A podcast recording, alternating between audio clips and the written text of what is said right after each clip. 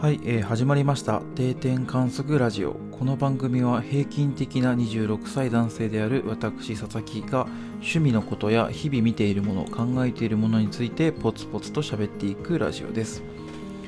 はい、今日のトピックについてなんですが、使っているサブスクについてお話をしていきたいと思います。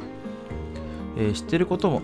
多いと思いますが、サブスクと呼ばれているのはですね、サブスクリプション型サービスの略で、簡単に言うと月額課金制のサービスのことを指しています。はい、私が使っているサブスクですね、ざっくり分けて、遊び系というか、エンタメ系と、仕事系に、ざっくり分けてお話をしたいと思います。はい、まず遊び系からなんですが、1つ目はですね、Spotify になってます。これはですね、私がそうですね、全てのサブスクサービスの中で一番使っているサービスなんじゃないかなと思うんですけれども、音楽再生と月額音楽サービスですね、なってます。私すごい音楽が好きで、音楽のサブスクにもそれなりのこだわりがあってですね、例えば競合サービスで AWA とか Google Play Music とか、その後継の YouTube Music とか、LINE Music、いろいろ使ってみたんですけれども、Spotify がダントツで使いやすいなという印象を持ちました。何よりもですね、UI が非常に洗練されていて、最古参というか、これらのサービスの中で最も古くからやっているだけはあるのかなというふうに思っています。また、リコメンド機能、そのおすすめの音楽機能のおすすめの音楽をリコメンドする、おすすめしてくれる機能っていうのの精度が非常にピカイチだなと思っていて、Spotify を使っているおかげで本当にたくさんのですね、新しいアーティストを好きになることができたなというふうに思っています。はい、続いて、Netflix ですね。Netflix もご存知な方多いと思うんですけれども、これは、月額の動画サービスになっています。ドラマとか映画とかアニメとかをですね、月1200円ぐらいですかねを払うことによって、いつでも何度でも見返すことができる、何度でも見ることができる、そういったサービスになっています。結構ですね、最近ステイホームなんて言われて、あんまり外に出る機会も減っちゃってると思うんですけど、家にいて、暇な時っていうのは割と、Netflix を見ていることが多いんじゃないかなと思います。結構ですね、僕はアニメとか見るの好きなんですけど、アニメなんかはですね、なんですかね、結構いろんな幅広いアニメなんかを揃えていて、このアニメ、例えば知り合いにおすすめされたけど、なんか見てみようかななんて思った時に、Netflix で調べると、かなりの高確率であったりします。はい。で、遊び系3つ目なんですけれども、これは Nintendo Switch Online ですね。はい、これがどんなサービスかというふうに言いますと、Nintendo Switch を使ってインターネットを通じて、他の誰かと通信、プレイというかをするのに使う必要となるサービスで、月額300円ぐらいじゃないですかね、はい、になっています。そうですね、いろいろやってるんですけど、最近は結構そのモンスターハンター、ライズというですね、新作が出たんですけれども、それをやってることが多いかなというふうに思います。で、その他にもですね、任天堂の昔の、例えばファミコンとか、スーパーファミコンとかの、ゲーム、選ばれたというか一部よりすぐりのそのゲームがですね、遊べるような、サービスであったりとか、あとはテトリスとか、マリオとか、そういうなんですかね、典型的なというかゲーム、テトリスとマリオともう一つ何かあったと思うんですけどをですね、99人同時対戦するみたいな、結構派手な、エクストリームなというか、そんな感じのですね、ゲームなんかも、Nintendo Switch Online に契約することで遊ぶことができます。はい。で、次ですね、ここからは仕事系のサブスクリプションについて、お話をしていきたいと思います。まず1つ目はですね、Google ワークスペースになってます。これは何かというと、昔はちょっと前までは G Suite っていう名前だったんですけども、Gmail のですね、UI っていうんですかね、Gmail の UI で、独自ドメイン、自分専用のドメインなんとか .jp とかをですね、のメールアドレスを持ってメールをすることができたりとか、そのままのアカウントで、Google ドライブとかGoogle スプレッドシートとかそんなのですね、使うことができるというようなものになっています。で、私が主に使っているのは、メールと、あとは Google ドライブをですね結構使っているケースが多いかなと思います。Google ドライブって無料版だと30ギガとか確かそれぐらいしかデータを保存できないと思うんですけれども、G Suite、Google ワークスペースの僕が契約しているビジネススタンダードというプランはですね、月に、2テラバイトまで、ストレージにデータを保存することができます。僕がバックアップとかをもちろん日々パソコンが不調になった時とか用に、取らなきゃいけないと思うんですけれども、例えばMac であればタイムマシンとか、そんなのを使ったりとか、人によっては家に NAS と呼ばれる、ネットワーク経由でつながるハードディスクみたいなものにデータを保存している人とかいらっしゃると思うんですけれども、結構それらを構築するのが私は手間だなと思っていて、Google ドライブに全部データをポンポンと放り込んでおけば、安心できるというところから、Google ドライブを使っています。あとは結構すごくいいポイントとしては、Google ドライブってスマホ用のアプリがあるんですよね。なんで簡単に出先でデータを見たいとかっていう時に Google ドライブのアプリを立ち上げて、例えば知り合いに見せるとか、そんなことが可能になるというのが非常にいいポイントだなと思っています。はい、仕事系の2つ目なんですけれども、Adobe Creative Cloud ですね。これは何かっていうと、Adobe という会社が出している、有名どころだと Photoshop とか、イラストレーターとか、そんなアプリ、結構20個ぐらい合計確かあったと思うんですけど、それらをですね、月6000円ぐらいで全て使い放題になるというようなサービスになっています。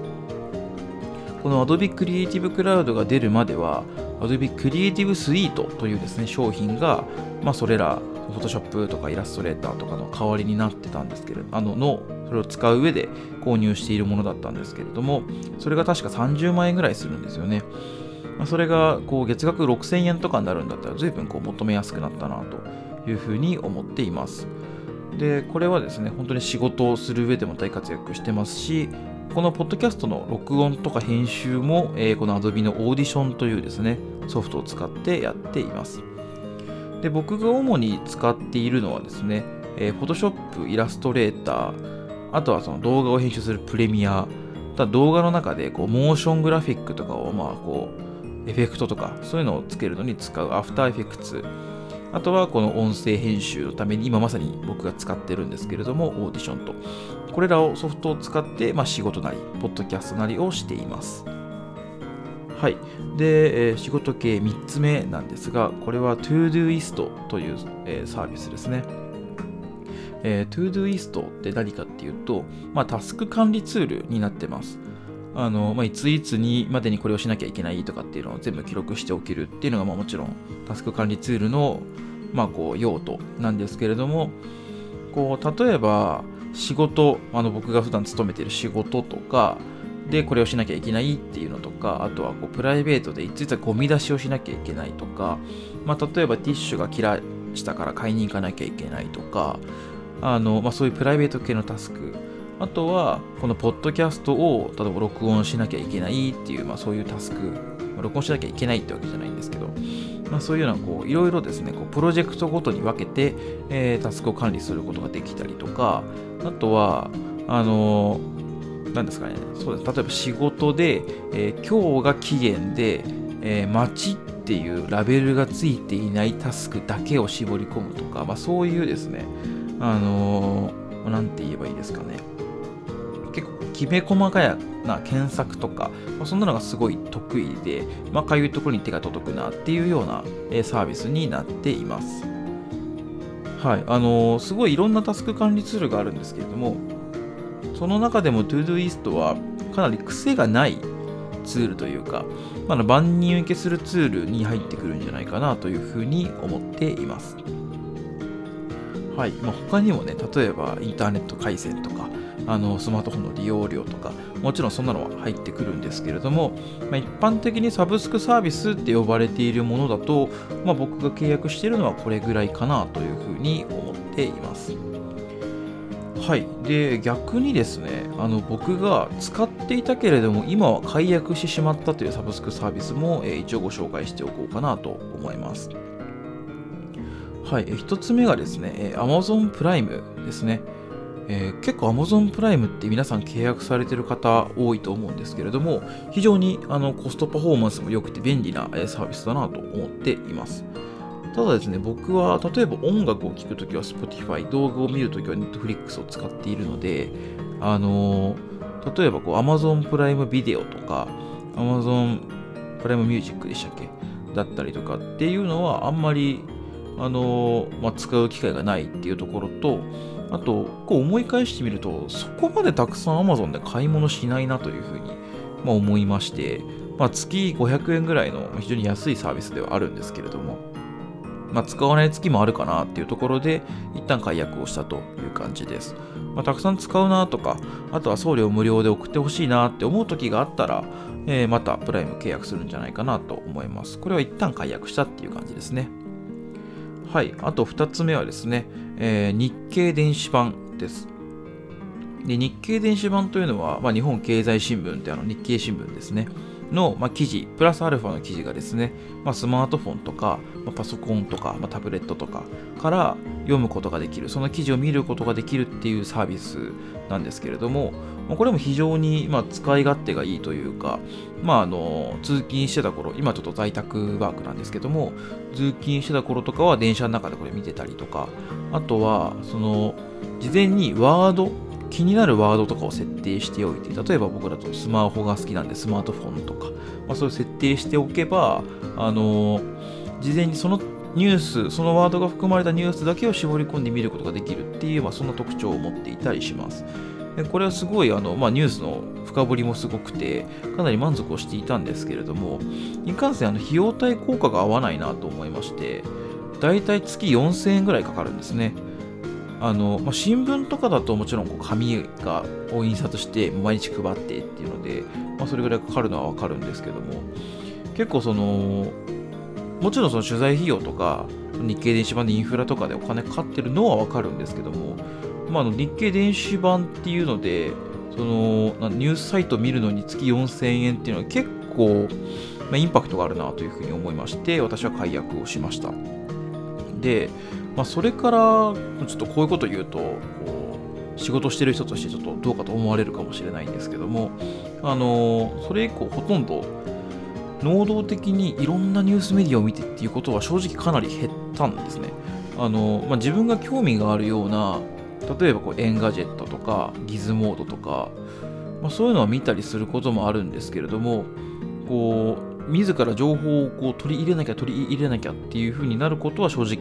減ったんですね。なんですけど、正直そこまでそれで苦労してないなっていう風に思ってて、お前こんなニュースも知らないのかって会社の人に言われるとかも特にないですし、なんで読む分に非常に知識欲も満たしてくれますし、いいサービスだなって思うんですけど、その反面実はマストではないのかなっていう風に思いました。日経新聞って社会人絶対読んでおけみたいな、そんなイメージがあるような、それぐらいね思わせることができる日経新聞のブランド力っていうのは凄まじいと思うんですけど、実際にいざ解約してみると私は案外大丈夫だなっていうふうに思ったりしましたね。はい。で、3つ目なんですけれども、これも Amazon 関係ですね。Amazon、Kindle Unlimited ですね。はい。これは月980円ぐらいで何万タイトルかぐらいの本、電子書籍を Kindle で読み放題になるっていうサービスになっています。で、これなんですけど、確かにいろいろな本が読めてかなり便利でコストパフォーマンスもいいんですよ。いいんですけど、結構読みたい本に限って入ってなかったりとかっていう風なことが多くて、あとは漫画を見てても、例えば 1,2 巻だけそれに対象で 3,4 巻は有料で買わなきゃいけないとか、そういうのが多くて、いまいちこうかゆいところに手が届かないような、そんな印象を持ったので解約しました。ただ、そうですね、このタイトルが読みたいっていうふうに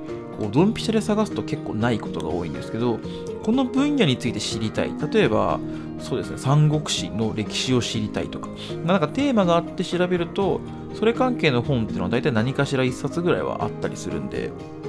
それはすごくいいなというふうに思いました。なんで結構会う人には合うサービスなのかなというふうに思っています。はい、こうして振り返ってみると、今現役で契約しているサブスクサービス6つになるんですけれども、皆さんはいくつぐらい契約されていますでしょうか？結構ですね、個人的には6つという数を聞いてどう思うか人それぞれだと思うんですけど、思ったより少ないなっていう印象を持ちました。結構他にも、例えばニュースアプリで、NewsPicks を契約しているとか、人によっては、誰かのオンラインサロンに入っているとか、そんな人も少なくないのかななんて思うんですけど、私はそうですね、結構比較的控えめな方なのかなという印象を持ちました。人によるとは思うんですけど、はい、もしですね、こんなサブスクサービス面白いよっていうのとか、このサービスがおすすめですとか、そんなこのことがあったらですね、ぜひ私の方に教えていただけると嬉しいです。はい、そんな感じで今回は私が使っているサブスクサービスについてお話をさせていただきました。それではまた、こちら、天体観測ラジオの方でお会いできればと思います。今回こちらの方で今回こちらの方で失礼したいと思います。それではありがとうございました。